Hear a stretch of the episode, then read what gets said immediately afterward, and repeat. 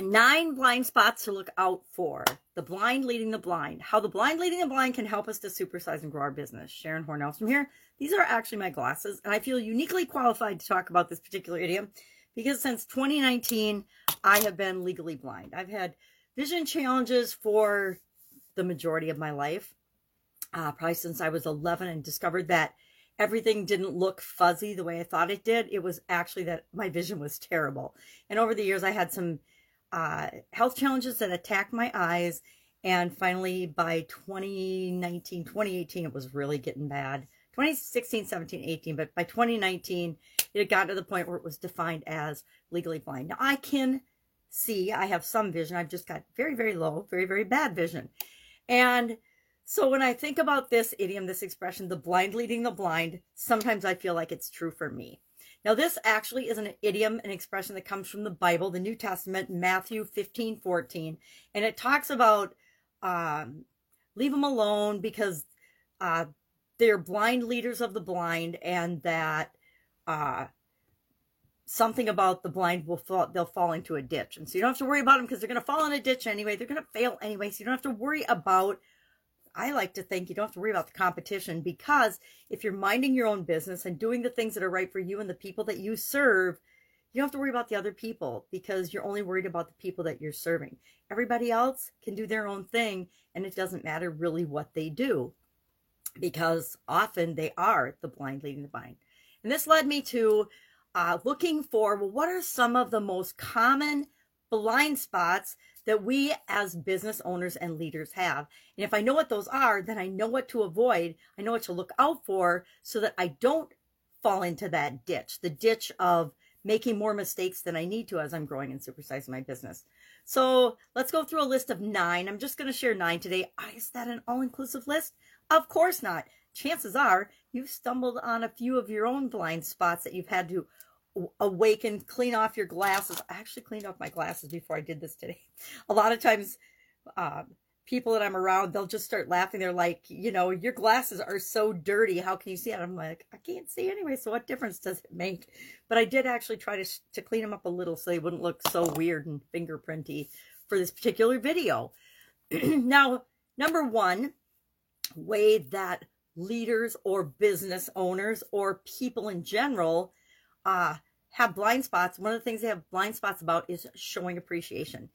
Some people don't have the ability to thank or be grateful for or show appreciation to anyone or anything in their life. That is a huge blind spot. Number two, admitting when you're wrong. A lot of leaders and business owners and egos get in the way. And, and I will admit, I have been guilty of of many of these in the past. I like to think that I'm improving and getting better, and they, they don't impact me so much now, but I'm sure that other people would tell me, ah, yeah, you still have a problem with this. And that's all right. I want to know that so that I can continually improve and get better and remove my own blind spots, right? So admitting we're wrong is a blind spot for many. Showing appreciation is a blind spot for many. Truly listening, and boy, have I been guilty of this one.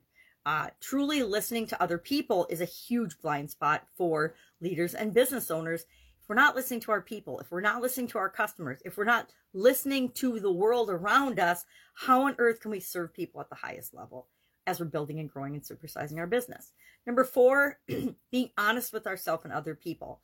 We can look around, and we don't have to look very far these days, and probably ever, where we can see people being totally dishonest, at least deluding themselves and not being honest with themselves, as well as manipulating and being dishonest with other people. You know, just go online to any any business growth or any business related or any marketing uh, site, and you will see so much, uh, what do I want to call it?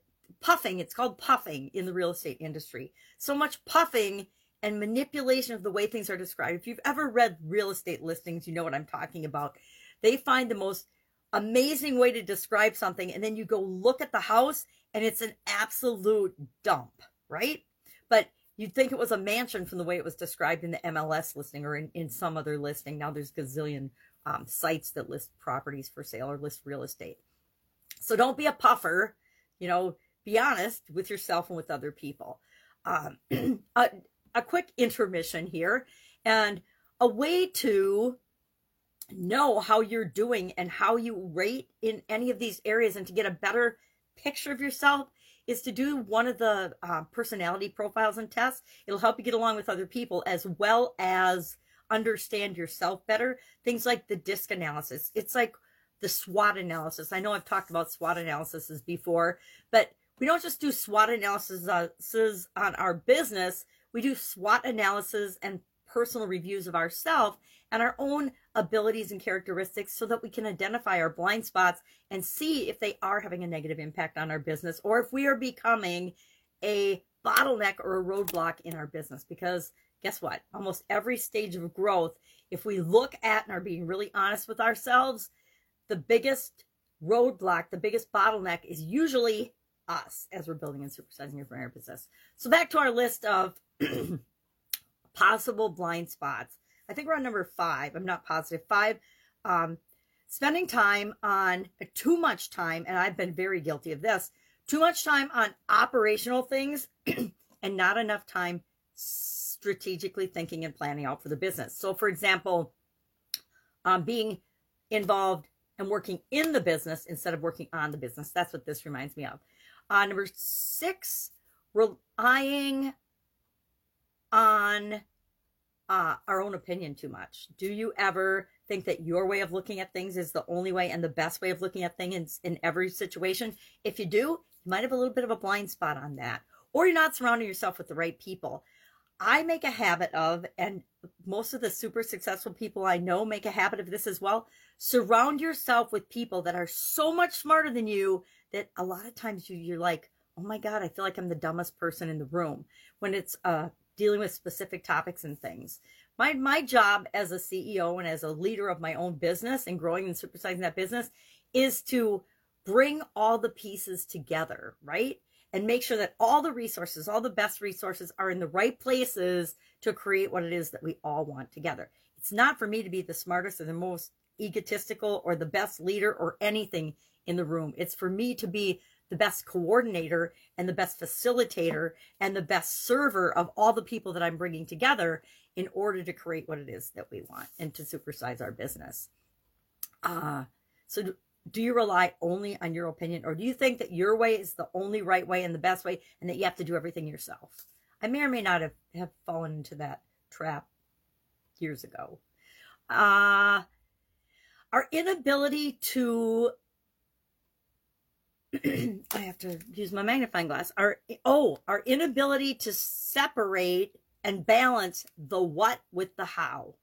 Sometimes, or, and I like to add the who here, because sometimes the what and the how and the who, sometimes the, the what and the how can be solved by getting the right who involved, right? By getting the right people, the right resources involved, by realizing that we don't have to do everything ourselves. And so sometimes we can outsource aspects of our business as we're growing. Sometimes we can automate aspects of our business. We, we not sometimes, we have to do that in order to supersize and grow our business. Uh, relying on assumptions versus measuring and tracking and following the key performance indicators that are important for our business, right? If we rely on assumptions and we don't do our research, we don't do our homework, we don't, we don't do any investigating, we're going to get burnt. I guarantee every time I've ever gotten burnt in business, it's because I shortened the investigation or the research phase of the decision-making process. And, uh, and and that doesn't mean that you don't do that. Sometimes you have to make dis- decisions quickly. One of the ways we supersize and grow our business is to be able to be more agile and make decisions faster and move more quickly than other people. Uh, but if we rely only on assumptions, and our, our assumptions are always, almost always wrong, right? If we assume anything, what does that do? It makes an ass out of you and me. One of my favorite sayings from, or favorite lessons learned from when I was, you know, just a teenager. I think my dad probably taught that to us girls when we were little, just like the no such thing as can't. Uh, it's really important that we actually do some homework, do some research, not take everything on face value, and certainly not take and assume that something is a certain way without asking questions or looking into it at all. And finally, over-evaluating how we've done things in the past. This is one of my most dreaded, and, and I, I'm sure I actually behave this way sometimes, but I try really hard not to, because I've seen how damaging it can be in corporate America and in businesses as a whole. If we rely on, hey, we did it this way and we never change it, we just always keep doing it this way, we're we're going to be in trouble, because the world around us is always changing. So love to know if you have any of these blind spots. Uh, like I said, I probably suffered from the majority of them at some time in my life. And uh, I'm sure they rear their ugly head in my life sometimes as well still, but I continue to be on the lookout for them. And I invite you to be on the lookout for them too, because our blind spots uh, have the ability to take us out of the game even faster than things like the competition or the environment. Maybe the only exception to that would be the COVID pandemic. That seemed to have taken millions of businesses and business owners out of the game, and, and that makes me very sad. All right, if I can help you anyway, ask. Otherwise, I will be with you tomorrow for another spiritual well-being related idiom for the month of April. Have an awesome day. Bye.